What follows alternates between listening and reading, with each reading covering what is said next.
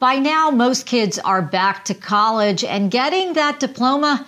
Man, it is not cheap these days. No, and there are three keys to financial success for college students, and we are chirping about them. And, and this, this, is Chick to Chick. Right now, when a college student graduates, they have almost $40,000 of debt. That's just getting out into the world. Maybe they need to buy a new car, they need to get into an apartment, maybe they also have to move to a different city.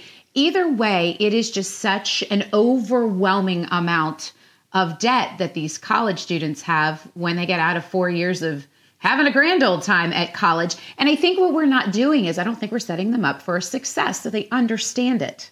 I, and I do think that's a hard way to start your life that you come out and you get that first job and you're getting an apartment and you're trying to start your life with $40,000 in debt. That is so hard and it's so hard to dig your way out of. Yeah. But as you said, we really need to take the time to educate our kids before they incur this debt. We really need to take the time to teach them the dollars and cents, the whole math uh, mm-hmm. uh, behind the college expense, uh, financial aid, and all of those different components of getting that degree, which leads us to our guest today. Lisa Kennedy is with PSECU. Lisa, it's uh, wonderful to have you here. $40,000 in debt. Cha-ching. How do kids even dig their yeah. way out of that? And how long does it take for them to pay this off? Yeah, that's a, a really good point. It's not a small number. I mean, that's, you know, you think about buying a new vehicle, that's an entire car that they're purchasing, and they're starting out maybe in lower salary jobs. Um, one of the things that you said, it's really important for parents to help their children understand what that debt actually means for them. You know, go online, pull up those student loan payment calculators. If you think about $40,000 in debt, on average, you have a 10 year repayment plan. It's going to be about $400 a month, $375 a month. What does that look like in their current budget and in their potential future salary as well? So have these conversations so they understand what that really means when they're borrowing that much money. And also, uh, you know, when you take that $40,000 in debt and take 10 years to pay it off, what does that really add up to now? What True. are they really paying off in 10 years when you add in interest over that time period? You got to look at it that way as well. You do. And I think that's a really great thing that parents can show children and their students is show those amortization tables in the same way that you look at it for your mortgage and how much interest you've paid over 15 20 or 30 years what are you truly paying um, in interest as opposed to just that $40000 principal and how much is going to the principal balance every month versus to interest how can they maybe pay that off faster if they're in a position to do so and how much money will that save them there are a lot of really great calculators out there that you can use to teach this to your child before they start borrowing Okay, so the key is parents. So I have one that already graduated. Actually, two stepdaughters that are well out of college paying their debt. I have a daughter who graduated a year and a half ago, and because of COVID, there have been some, you know, ways that she hasn't had to start pay that paying some of her debt back. Um, and another one that's a senior, and we do have these conversations. So, talk to us about why it is so important to have a conversation with your child, and what parents need to talk about. When do they need to start talking about it? Yeah, ideally, if you can have these conversations before they go off to college, you know, while they're still in high school, that would be great.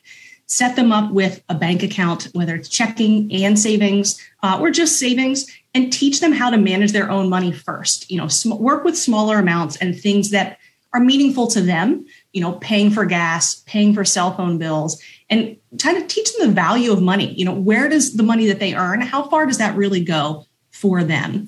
And then teach them the way that you manage your money. You don't have to give away all of your financial secrets uh, or tell them everything that you have in the bank, but you can teach them how you manage your budget and they can use that as an example. Yeah. If you're in a position where maybe your budget needs some improving as well, you can use our free resources on our website to get yourself in order as well. And kids' money does not grow on trees. No, I didn't find that tree anywhere. No, I didn't either. All right, so let's let's tackle this. Uh, you say there are three keys to financial success for college students, and we're gonna we're gonna dissect this. And point number one, and I think this is crucial understanding financial aid, and these kids need to understand that this is not free money. Explain all of that and let's go into depth and when you say understanding financial aid.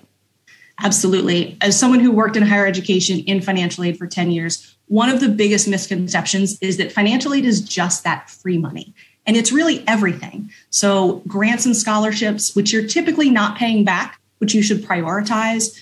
You're looking at federal student loans, maybe even private loans, those that you would pay back once the student has stopped attending or graduating.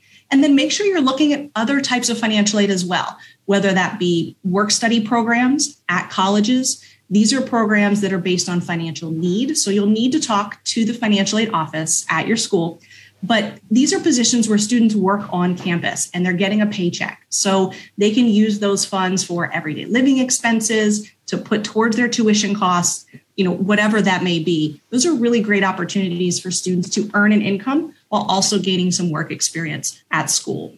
And okay. if oh. your child is working off campus, see if their employer offers any type of tuition assistance. A lot of employers mm. are now offering this as a benefit to their employees and not just for folks in, you know, careers for 10 years, even at entry level positions, whether it be, you know, a Starbucks um, or Target, all of these places are offering tuition assistance for their employees because they want their employees to be well educated as well. So you know your child can get this um, get these funds they take the class they submit their grades to their employer and then their employer pays a portion of their tuition that's going to reduce the amount that they're borrowing overall so it's really important to understand all the different types of financial aid available to you it's not just about that free money and it's not just about loans either that is super smart information, some mm-hmm. of which I did not know. Okay, so how do parents support their students during this time? Which is number two. Number two. Yeah. Number two, it really is just making sure that they're set up for success.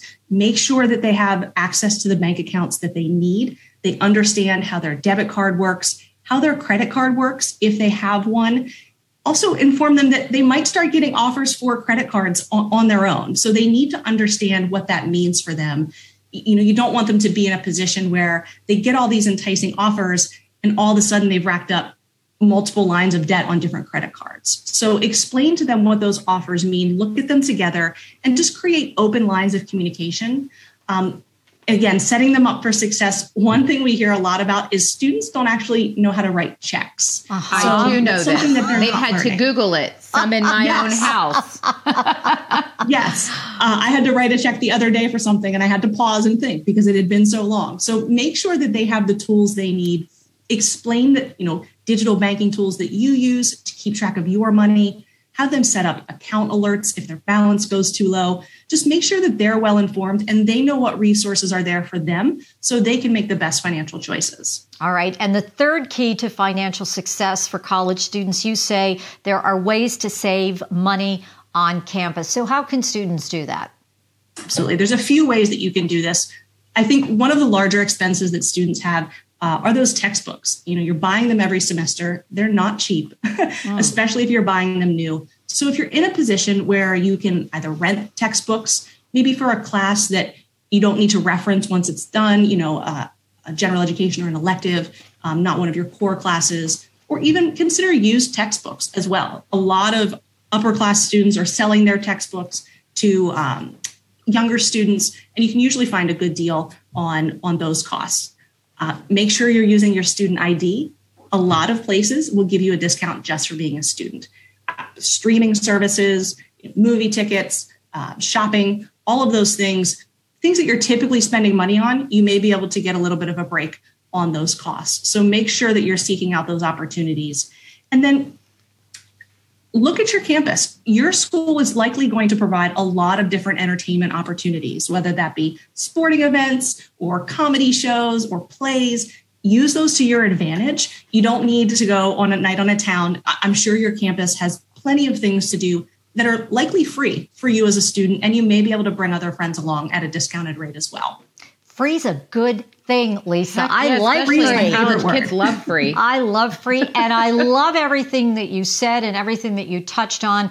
And I really think that we need to do a better job of teaching our kids finances and making them understand that, you know what, college is not free and you don't want to come out with $40,000 in debt because that is an ugly financial hole to try to crawl, uh, to try to get out of. So, Lisa, thank you so much for joining Yeah. us and thank you for this great advice. Thanks, Lisa. Thank you for having us. Great to see you both. Thank you. I think uh, the message that Lisa had was so important. So much of this starts at home. Um, and she said, you know, start talking to your kids when they're little. Well, I, it was like right after my child could say, Mom, Mom, I was teaching him one, two, three. I opened a bank account for him and I tried to make him understand that, you know, if he wanted something, he had to work for it, he had to get a job, and he had to contribute. And I think these are such important messages. And laying that foundation at home at an early age and teach your kids how to write a check. I can't believe how many kids don't know how to write a check. Oh, it's so true. But uh, it's really good advice she gave today. And I hope all of you got something from it. And we hope you'll come back for our next podcast when we trip about another topic.